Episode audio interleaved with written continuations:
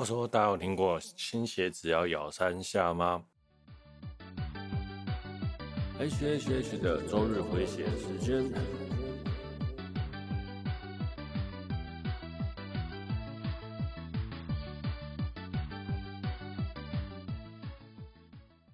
嗨，大家好，我是 H，欢迎到 H H H 的周日回血中 EP 三十九。你们有听过新鞋子要咬三下吗？前几天我买了一双 鞋啊，篮球鞋，Nike 的。那我们想买的时候呢，我妈要穿出门，我妈就跟我讲说：“哎、新鞋子记得要咬三下。”我说：“为什么？”她说：“呃、你咬鞋子，鞋子才不会咬你。”大概是这种概念呢。好，所以呢，我就咬了三下，然后去打篮球。然后 接下来我的朋友就说：“哎、新鞋来，大家来踩三下。”那说起那个踩三下、就是从灌篮高手开始的，不然谁会知道要踩三下呢？说起现在的球鞋，真的有需要踩三下吗？其实凹腰就好了。以前的篮球鞋都是皮革啦，那现在的鞋面都是不织布比较多，所以就不太需要踩三下，凹腰就好了。但是咬三下这件事情很有趣，分享给大家。好，我们开始今天的话题吧。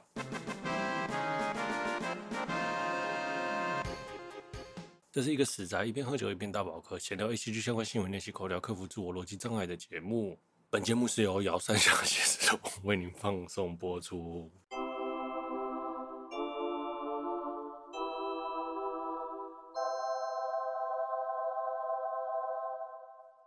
哦，前面呢，我们说到鞋子咬三下这件事情哦，随便哪个地方咬，而不是整只鞋子咬了。你可以咬鞋头，也可以咬鞋帽、鞋舌，都可以，不是整只鞋子咬，澄清一下。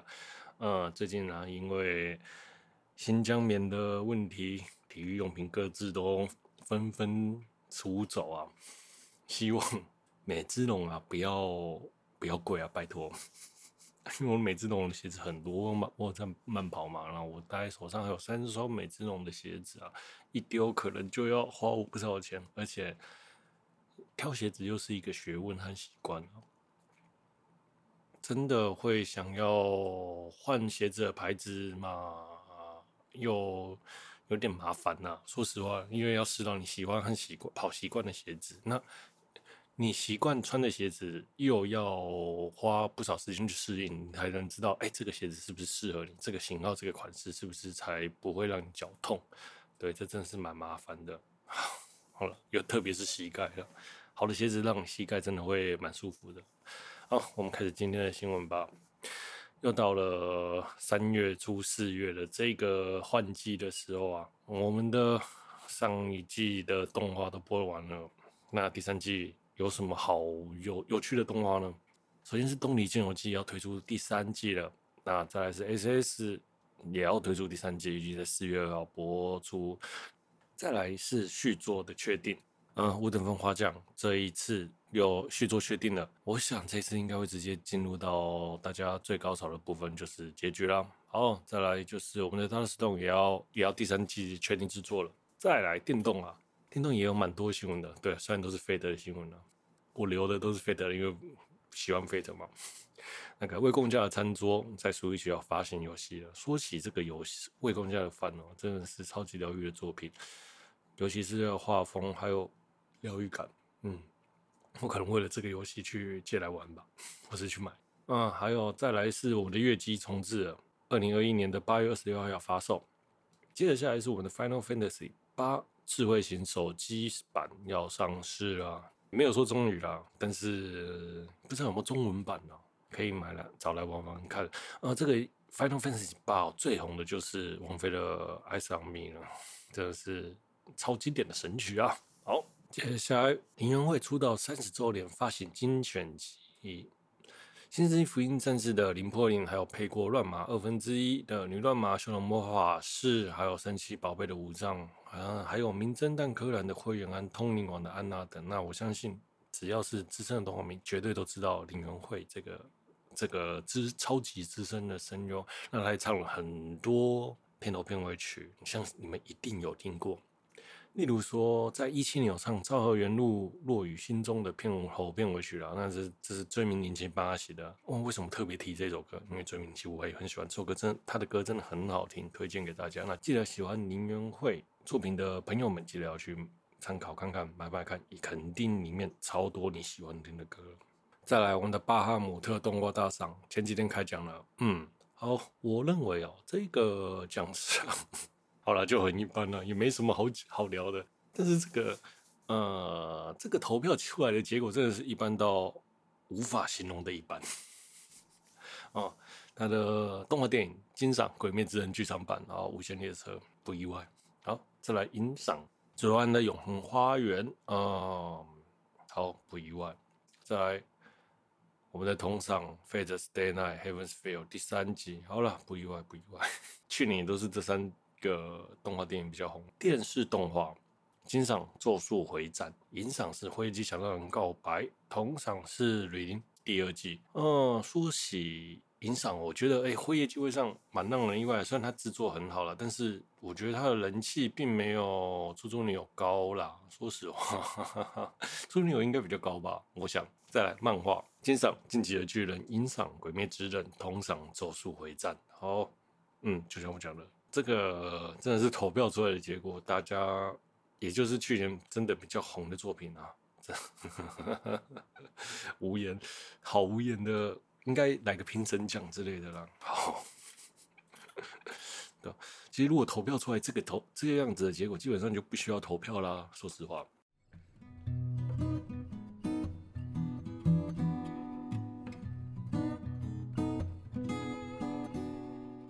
接下来我们来聊 DC 的正义联盟查克史奈德剪辑版。啊、原先呢，为什么有查克史奈德的剪辑版？我这边就不赘述了，因为很多人都讲了。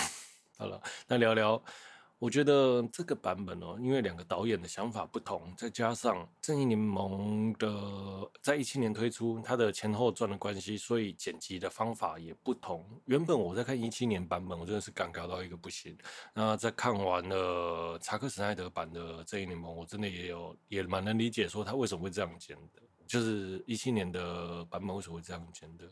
接着下来聊聊故事的剧情了。那故事的剧情基本上相当的完整啊，每个角色都刻画相当深厚。如果啊，如果如果不是 DC 为了在一七年急着跟漫威决一胜负，我相信查克·史奈德的版本，他的整个 DC 宇宙的系列做出来，像小丑女啊、蝙蝠侠、水行侠、女超人这些都有。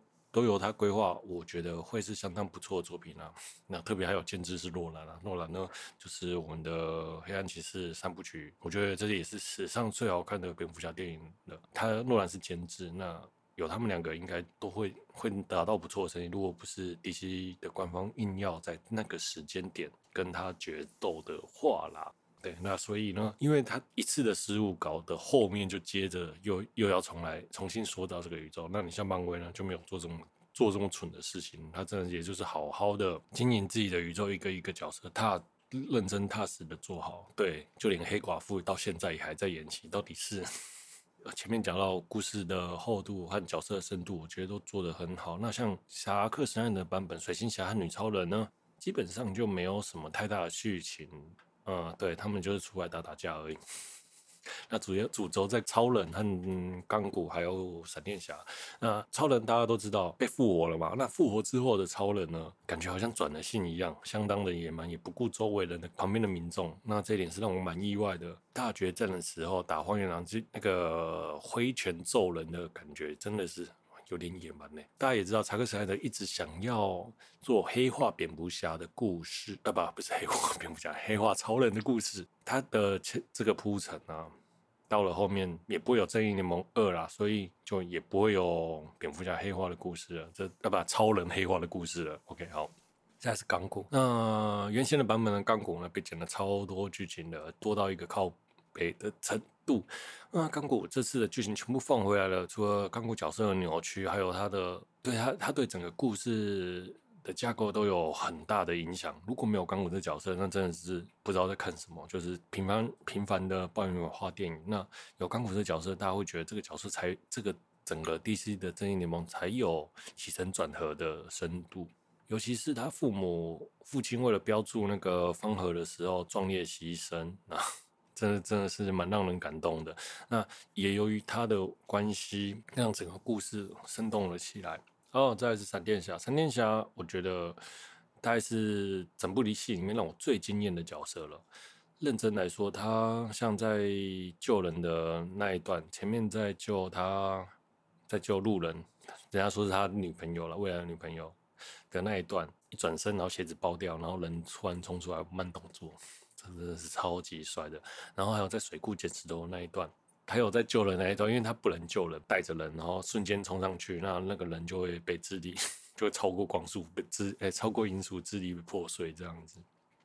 在旁边帮大家加油，这样我觉得这这这件事真的蛮好笑的。闪电侠一直一直以来都是一个丑角节丑角啦，没有战力，然后又一直跌倒，就是神速力的时候帅一波，然后马上就有问题。但是我想在整个最后的大决战，他的就是因为他又跌倒了，那导致他们分开磨合失败了，于是他就超越了时间，就加速超过时间那。回到过去完成这件事情，那这一段真的是情理之内、意料之外了，真的是蛮棒的结，蛮棒的那个安排的。我觉得那段真的是超级超级帅，那推荐大家去看。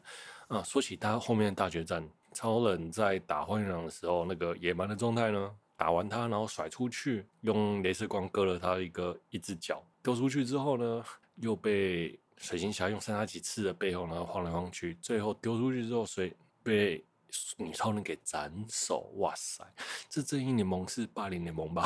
虽然荒原狼杀了很多人啊，但是我觉得他那个杀人的状，正义联盟在处理这一段的时候，虽然是要展现一个暴力的美学，然后给为给外星势力说，哎、我们这里不好惹，你千万不要过来。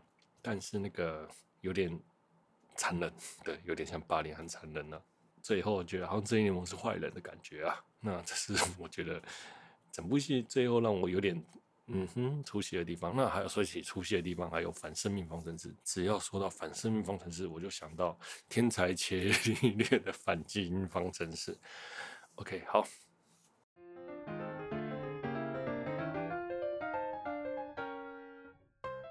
接下来我们聊聊物质转生。到了异世界拿出真本事，我想这部作品应该是上一季最红的作品了。那跟他齐名的大概还有 恢复术士吧。就这两部作品最，就是那个最热门。好，作者是不讲理不求人老师，嗯，日文我不知道怎么念，好，中翻是这样子。那制作公司呢是 Frontier Works，无敌无私的配音是内山细史是幼年的，那他的前三内心是山田智和，我们的西路飞叶特，嗯，然后牙医配音爱丽丝加维牙医，还有我们的。老师若希奇是上原豪美，那剧情是在说一个现实的鲁蛇，嗯，在家里就足不出户，然后他的父母死了，他父母死的那一个瞬间，他还在打手枪，对，然后看着动画，真的是超级让超级写实的。那于是呢，他就被他的亲戚赶出去。你说你这个卤蛇这样子，他们要赶出去的时候，就是在下雨天的街头。遇到有人差点要被车撞死，两个女学生。对，如果是女学生要被车撞死，我应该会出手相救吧。好，那那他差点看到有有人要被撞死，然后他就去推了那个雷把，自己就死了。经过传送点之后，到了异世界，转生成一个小朋友。那这去这部作品最有趣的地方是，他从小然后就有他前世的智慧，然后没什么外挂，那唯一的外挂就是不用讲话可以放魔法，然后有前世的智慧又不用讲话可以放魔法。到了这个异世界。然后他就下定决心要人生、啊，没有什么第二次机会，下定决心要在异世界认真的活下去。好，就我想说他在家里自慰那一件事情，我觉得作者把这个地方画出来真的是蛮写实的。人人哦都有想逃避很多事情的时候，躺在床上赖着像烂泥一样，就打打手枪发泄，自我发泄，然后睡觉。对，等等啊，最知名的一句话就是：如果打一枪不能解决，那就打两枪吧。我觉得，相信大家看到这个这个画面都蛮男生的话，应该是蛮深刻的啦。我想，应该大家都会有经历那么一段段萎靡不振的时期。重点是最后我们都站了起来，不是变成御宅族这样子。但是因为这一个角这一个桥段，让我觉得他他把那个角色的内心的失败感真的写的蛮重的，也让我觉得这角色蛮写实的。说实话。蛮多，就是蛮多可以投射的一例子啦。那转身到了异世界之后呢，他获得第二次智慧，第二次机会，然后又可以不用讲话放魔法，又有上辈子的记忆，所以呢，他小的时候就拥有大人的记忆，当然可以做一些为非作歹的事情。我相信，如果你是男人哦，如果你有上辈子的呃，你能回到二十岁好了，呃，二十年前哦，你有现在的智慧和能力，你一定会做出很多奇怪的事情。啊、对，所以这就是很多人讨厌的俄兰风波了。好，我们从后面再聊。他因为从小自学魔法，然后觉得很厉害，又可以不用讲话吟唱魔法，那所以呢，他的爸妈呢就找了一个魔法老师来教他们，在教鲁迪魔法。那我觉得这个还蛮好笑。那个老师呢，就是我们洛西奇上学后面配音。露西奇啊，那个一出来就超可爱的，把妈妈的花打断，然后 急忙的去帮那个花做复原魔法，我觉得那个超可爱的。OK，好，鲁迪的父母呢年轻力壮，然后每天都在做爱。于是乎，露西奇只有十七岁，那听到他们做爱的声音，也不是只有十几十七岁的外貌，他实际上四十几岁了。好，那听到他们。做爱的声音呢，也受不了，在旁外面自慰了起来。那那时候鲁迪才六岁，走出门，然后看到洛西西在自慰，从就露出淫笑的时候，走出去装作不知道。那我觉得制作组在画这一段真的是蛮写实的啦。虽然虽然也是粉丝想要看的画面啦，公司做养眼画面，大家都会想要看的。身为男性，洛西奇也教了鲁迪的魔法，鲁迪也在整个城镇越来越。受欢迎，于是乎，洛西奇决定要教鲁迪最后一个魔法，就是超大范围的魔法，但是必须走出家里。我们的鲁迪呢，从高中开始就被人家欺负得很惨，没有踏出家里过，就连他转身到异世界也有这个阴影。于是乎，洛西奇带着鲁迪骑着马，慢慢的走出去，但是他鲁迪相当相当的害怕，因为毕竟上辈上辈子的阴影嘛，那他就安抚他，带着他走出去。不迪也发现啊，没想到外面的世界是这么宽阔，没有没想到他出去这么难，因为他一直害怕出去会有人欺负他。OK 好，嗯，这一段我觉得也是蛮写实的啦。但是啦，我想那个心理创伤应该不是那么容易就能平复的。嗯，所以虽然故事轻描淡写的带过了，啊，他带他教他最后一个魔法的时候呢，那个。他家的老老马也差也差点被洛西奇打死，然后洛西奇还要帮他复原。我觉得像那个打断树啊，还有不小心弄死马的那个桥段，就让洛西奇整个角色很萌、很可爱、天然呆的感觉。那最后洛西奇因为也教会了鲁迪魔法，那鲁迪也跟他有一样的实力之后，鲁洛西奇决定要去进修，离开了城镇。但是那我们的鲁迪呢，偷偷脱了他们他的老师一条内裤。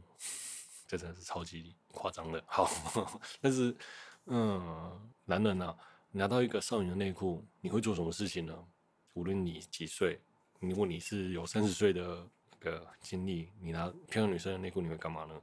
好，那这里我就不赘述了。但是我觉得他的行为是合理的，对，毕竟人生人这世界就是这么恶啊，只是我们又不是不是什么味道人士，我也懒得讲那么多啦。对啊，但是那些味道人士就在那边说这部部作品怎样怎样怎样的，好，我们后面再聊。再来是我的毛野阿姨青，她的青梅竹马，那她的青梅竹马呢也跟她相当的好了，就从小跟她玩到大。鲁迪呢也教了希鲁菲魔法，也教他不用吟唱咒语就能发出魔法的魔法的招式。OK 哦，但是希鲁菲的家庭并不是那么好。鲁迪就说他想要，鲁迪就跟他爸妈讲说他想要让希鲁菲跟他一起上大学，希望他可以找到他打工的机会。呃，这一段我觉得这个是蛮那个蛮不可思议的啦。他虽然他年纪很小啦，但是那个超越年纪的作为和他说要带他一起去，然后去打工，那时候他爸爸如果他才没几岁，他爸爸应该是相当的苦恼吧？那。其实啊，那后来他就决定介绍机会给他，就是去当他远房亲戚的家教。嗯，他的爸爸保罗发现他越来越依赖洛西奇，那想要让鲁迪独立起来。于是呢，他就说：“如果现在要让你离开洛西奇，你愿意吗？”他说：“他当然不愿意啊。”于是乎，他爸就把他打晕。但是呢，他跟他爸打斗的那个状态真的是蛮……哎，画的蛮蛮不错的。那鲁迪也充分运用了魔法，然后还有剑术，但是还是不敌他爸爸，然后被打晕，就送到了城市呢。是我们下一个章节了。那这边还有一个西鲁菲也一直被那个邻居欺负，因为他长得像精灵嘛，对，他其实就是精灵半妖了，也被邻居欺负，他就保保护了西鲁菲，保 保护了希鲁菲。那他。打了隔壁邻居小孩，就用水枪射他这样子。那当他回家的时候，邻居就跑去他找他告状，他爸爸就质问鲁迪说：“你为什么要打架？”那他们就有了一番争论。就像很多家长，就是一回到家，就是先只要打架就是不对，但是也不问说到底发生了什么事情。保罗做这件事情也无可厚非。那鲁迪最后是变赢他了，我觉得这段是蛮有趣的啦。你让爸爸觉得鲁迪这个小朋友真的是让他无法管教，他也隐约觉得鲁迪并没有，并不像一般的小朋友。OK，再来就是女仆事件。女仆事件这件事情呢，就是因为我们前面有聊到鲁迪的父母啊，年轻力壮又爱做爱，那他家有个女仆也是年轻貌美，需要被解脱的。那每天听他们两个做爱，终于受不了，然后于是引诱了保罗跟他叉叉叉。不知道他们做了几次，于是 他女仆也怀了孕。那保罗呢，也用一些技巧让他的妈妈接受女仆。那我觉得这一段还蛮有趣的啦。那也是后面也，被人家拿出来赞，说被 B 站下架的主要原因。在那一段时间，事隔多年之后，他们生下两个女孩，两个女孩。那女仆的女儿呢，很乖，然后帮她打扫。帮家里打扫这样子，跟妈妈一起当女仆。那原配保罗的妈妈生的女孩就有点小小朋友嘛，对。但是无法理解，就是女仆既然生了女，她妈妈也答应在那让他们留下来，他们应该变成姐妹之类的。为什么只有女仆在打扫？这有点好像对她对女仆不太公平呢、啊。好，但是我女仆我还我是真的蛮喜欢的。那女仆也发现了。其实女仆一直以来都觉得鲁迪哦，都是一个怪异的人，常常露出对女仆露出神秘的表情，他很难讲，就很像怪老头。好，我能理解了。然后他也发现，他也偷偷吸吸内裤，但是也是好好的帮他保守了秘密，因为他帮在那个怀孕的事情上帮了他很多。我我后面前面有聊到说，他被爸爸送去了远方亲戚家教傲娇大小姐。也就是我们的爱丽丝魔法，那魔法爱丽丝呢，相当的桀骜不驯啊，于是就不愿意拜鲁迪为老师。鲁迪呢，就想出了一个方法，让他愿意学习，就跟他就跟爱丽丝的爸爸串通好，说你就找人绑架我，我们鲁迪用凭借的魔法，啊，凭借着魔法逃脱，然后教他魔法的重要性，大概这样子。没想到弄巧成拙，他们的管家相当讨厌爱丽丝，因为爱丽丝常常欺负他。于是他就找了真的人绑架他们，真的打了爱丽丝。然后他鲁迪就想说：“哇，我明明说是假的，怎么变成这样子？”但是呢，鲁迪也没意料到是真的人，真的坏人呐、啊。鲁迪但是顺利逃脱了，但是也不小心被坏人追上，坏人差点就要杀了鲁迪。爱丽丝家的高手守卫，然后就出来拯救了他们。那这其实真的是。我觉得鲁迪啊，常常用很多小聪明呢、啊，导致自己身陷很多危机啊、这不是好事啊。但是建议大家不要用那种小聪明，因为后面还有一样的故事。大小姐，呃，爱丽丝觉得啊，魔法真的很有用，就拜托鲁迪教她魔法。那鲁迪就要摆出老师的架子，就说：“那你拜托人是这个态度吗？”那爱丽丝就抓着双马尾，然后弯着腰，然后装作做一个很可爱的表情，然后说。拜托嘛，因为他爷爷喜欢这样，爱丽丝这样子拜托他，好，所以我觉得这个段真的是超可爱的。嗯，好了，因为爱丽丝一直不想要学算术，鲁迪就带她去市场，然后告告诉她算术这个东西要怎么用。后来呢，就说服了爱丽丝学算术这件事情。但是他们去市场那那一天，鲁迪看着一瓶药，叫那个春药，很想要，但是买太贵了。那爱丽丝就说：“为什么你想要那东西？”然后说：“这那东。”他呃，鲁迪就没有讲什么特别的话，于是爱丽爱丽丝呢就拜托他爷爷给他零用钱，然后就买了个药送给鲁迪。那鲁他也是一直逼问鲁迪，那但是鲁迪不好意思说那是春药，最后那那个药打翻了，让这个故事这一段情节我觉得超级好可爱的，就很天真呐、一个人在异乡的鲁迪呢，就也很思念家人，那自己就用魔法做出 PBC，就是公仔，然后怀念家人这样子。那还有他也做了那个他老师洛希奇，然后连内裤都做出来，最后还拿去卖掉，还辗转卖到他的老师的学生的手上。那这件事这也超可爱，超好笑的。哦，再来是大小姐庆生跳舞的那一个桥段。大小姐十五岁的，哎，十岁的时候要跳舞。大小姐生日的时候呢，会找了很多人来宴宴会嘛。那但是大小姐很讨厌跳舞，好不容易学会跳舞了，好不容易学会跳舞了，但是她也很讨厌。啊，旁边的也是贵富二代，就邀她跳舞，想要认识嘛。因为毕竟关关就是联姻这样子，对未来事业比较发展，所以大家会去认识爱丽丝。但是因为爱丽丝又是个野蛮的少女，又傲娇，当然跳舞她又不是很喜欢。于是就把对方搞得七荤八素，客人都看见说啊，这个人怎么这么没教养？这样，那他们这个家族未来完了。我们的鲁迪呢，为了不想要让爱丽丝被觉得他是没教养的人，鲁迪呢就上去帮陪他跳舞，因为鲁迪一直是他的练习对象嘛，那也教他怎么跳，然后当下也跳得很好，然后赢得大家的欢心。没想，那我想这个时候爱丽丝真的是慢慢的喜欢鲁迪了。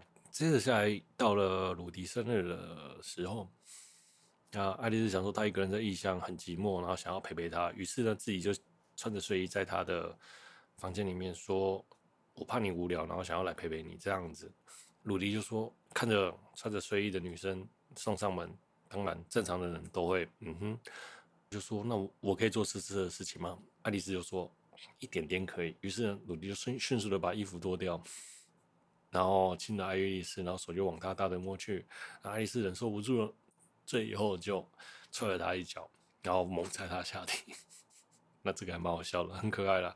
但是爱丽丝就跑走，那鲁迪还在想说啊，早知道就不要那么照镜了。爱丽丝接下来应该会很讨厌我吧？但是爱丽丝并没有这么想，爱丽丝就最后跑来说，就算想要做色色的事情也是可以啦，但是要等到十五岁的时候，那就约定了一个十五岁。初体验的一个的约定，那这个这个故事很可爱了。我觉得爱丽丝对鲁迪的单纯和喜欢，这让我反而觉得这个角色真的是很棒。嗯，傲娇，然后又有点野蛮的女生，啊，不是野蛮，超级野蛮。但是我的鲁迪根本就是驯兽师啊。然后接着下来啊，他们呢？发生了一个魔法事件，就是全部的人都被转移到了其他地方去。他和那个鲁迪和爱丽丝呢就被转移到了魔大陆，然后遇到了瑞杰鲁德。那瑞杰鲁德呢是斯佩鲁德人。那他们这里面有讲一个斯佩鲁德都是食人魔这样子。瑞杰鲁德想要洗刷他的污名。于是他就想说要带鲁迪和爱丽丝回去魔大陆，嗯，回去他们的领地做好人，然后行善，洗刷他的污名。那这个还蛮有趣的，因为大家大家大家都很讨厌斯佩鲁德人嘛。OK，好，我们前面讲那个小聪明的事件，嗯，鲁迪跟瑞杰鲁德还有爱丽丝呢一起组队打怪嘛，那他们发现。有一群弱小的人，然后到了一个比较高的、比较怪物比较强的地方。瑞杰鲁德呢想说要去救他，但是鲁迪说不要。为什么不要呢？因为他说你现在他们还没危机的时候你就去救他，对你的评价并不会洗得太快。要等到真的危机的时候再去救他，才会 CP 值比较高啦。对，CP 值比较高的意思。但是没想到呢，一个一转眼，对方就被杀，被怪物给杀了。那瑞杰鲁德相当的生气。从来没有接触过人命的鲁迪呢，也遭受了打击。但是，那鲁迪呢，也有好好的反省啊。但我前面是我想要讲的是，因为这些小聪明呢，导致很多小聪明、小伎俩，导致很多那个不利鲁迪的事情了。但我觉得这对故事的前进有好有坏，但是我不建议小聪明这样子。好，故事呢就说到这里，接下来就是第十。下一季了，那下一季不知道什么时候就不知道了。再我们聊聊物质转生的事件。物质转生呢，真的是相当多的事件。B 站有位 UP 主叫雷克斯，那雷克斯就有粉丝在直播问他说：“你觉得你觉得物质转生好看吗？”他就说：“嗯、呃，无知转身哦是一部低等人的作品啊，你不需要去体验下流人的人生，看观感观赏他的人生，对你的人生并没有什么太大的用处。”他其实蛮贬低这部作品的，但是他后来又说没有。那于是就有人说：“你为什么会要这样子讲这个作品呢？”然后他说：“其他的那个人就说其他的 UP 主像范式啊、瓶子啊都不会这样。”然后于是他又把他们抓起来，就说：“那些人只是个 loser 而已，比我早出道，但是点阅订阅又没有我高。”然后于是那个 B 站就烧了起来啊。无职转生也在 B 站是个首推的大作啦，因为 Lex 呢，那导致这个动画沸沸扬扬，于是呢，Lex 也被拔了盈利这样子。我觉得在那个他当下讲那件事情的时候，真的是蛮夸张的啦。那详细的感想，我在那个其他节目讲。好，那因为这件事情啊。那么不是啊，在我的那个另外一集有讲，那因为这件事情呢，导致这个作品一直被注目。不知道是有线报是说他的粉丝啊，就说这部作品是一个恶心的作品，就鼓吹一夫两妻制啊，然后鲁迪呢又去偷女生内裤，然后偷摸女生胸部，这样子的行为跟尔兰渣男是一样的。于是乎，这一部作品就又被炒了起来，沸沸扬扬的。那 B 站就想说啊，既然都炒成这样子，与其官方动手，不如自己先自宫，对自己先自我审查。他就把这个影片下架了。那说实话，这真的是蛮夸张。有人说了，这件事情是中国的女性主义啦，但是不排除是 Lex 的女粉做的事情。嗯，因为前面那个是就是被延上嘛，那所以他的女粉就抱不平，然后就想要举报这作品这样子。就你被他弄成功了，接着下来就是我们的爱一酱，爱一酱呢就是它里面的西鲁西鲁菲，西鲁菲呢，因为阿姨讲呢刚好在他的 YouTube 节目广播节目上说他刚好去靖国神社参参拜，希望专辑大卖。那靖国神社这四个字一出来呢，中国网友啊开始炎上说，你不知道靖国神社什么地方吗？怎样怎样怎样之类的。就是靖国神社其实是一个拜二战战犯的地方啦。也未必是战犯，在外国人眼里是战犯，但是在日本人眼里他是日本战死的军人啊。当然有战犯，那嗯，在世界大战的大战犯，当然是供奉在其他地方，那这个我就不讨论。但是中国网友就玻璃心碎，于是乎要说扬言要下架爱一的作品，无职转生刚好这也是这最近的事情，那无职转身又被抓出来编，然后要阿一讲的作品要全部下架，那阿一做一个冷处理啦。说实话，他。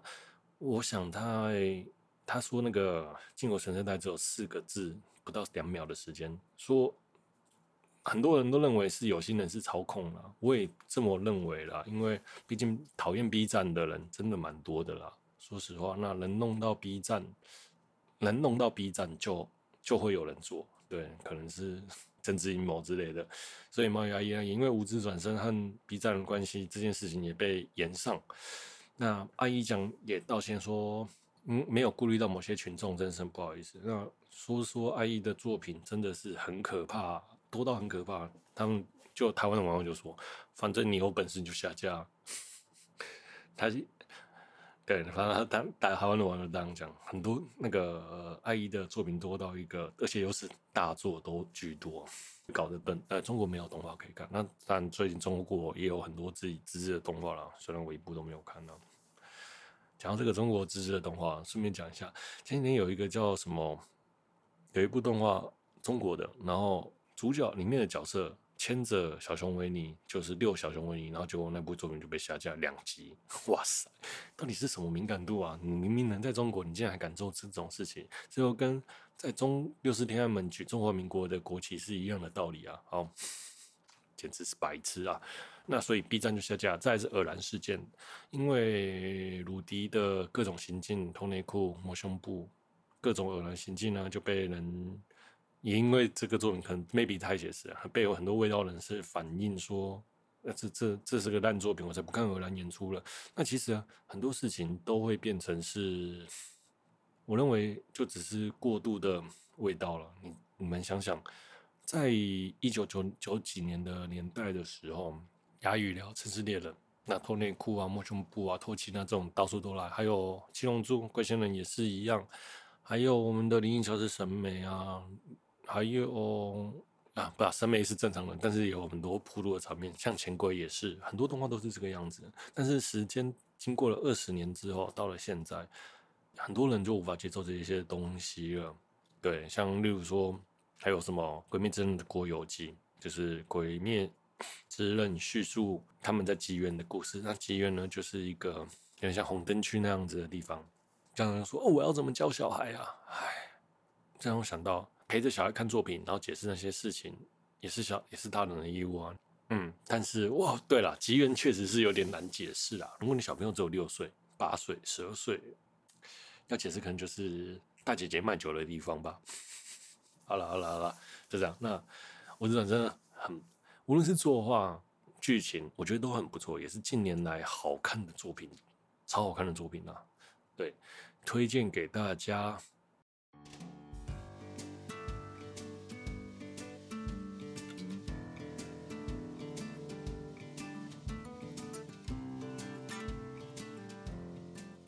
今天我们聊了 DC 和正 DC 的正义联盟，查克·史奈德版本，还有我们的物质转身，希望大家会喜欢这两部作品呢，都很棒。像我看无 DC 正义联盟的时候，真的是看分了两天看，看到我都不知道在看什么，两个小时真的四个小时真的太长了，但是很棒，推荐你们。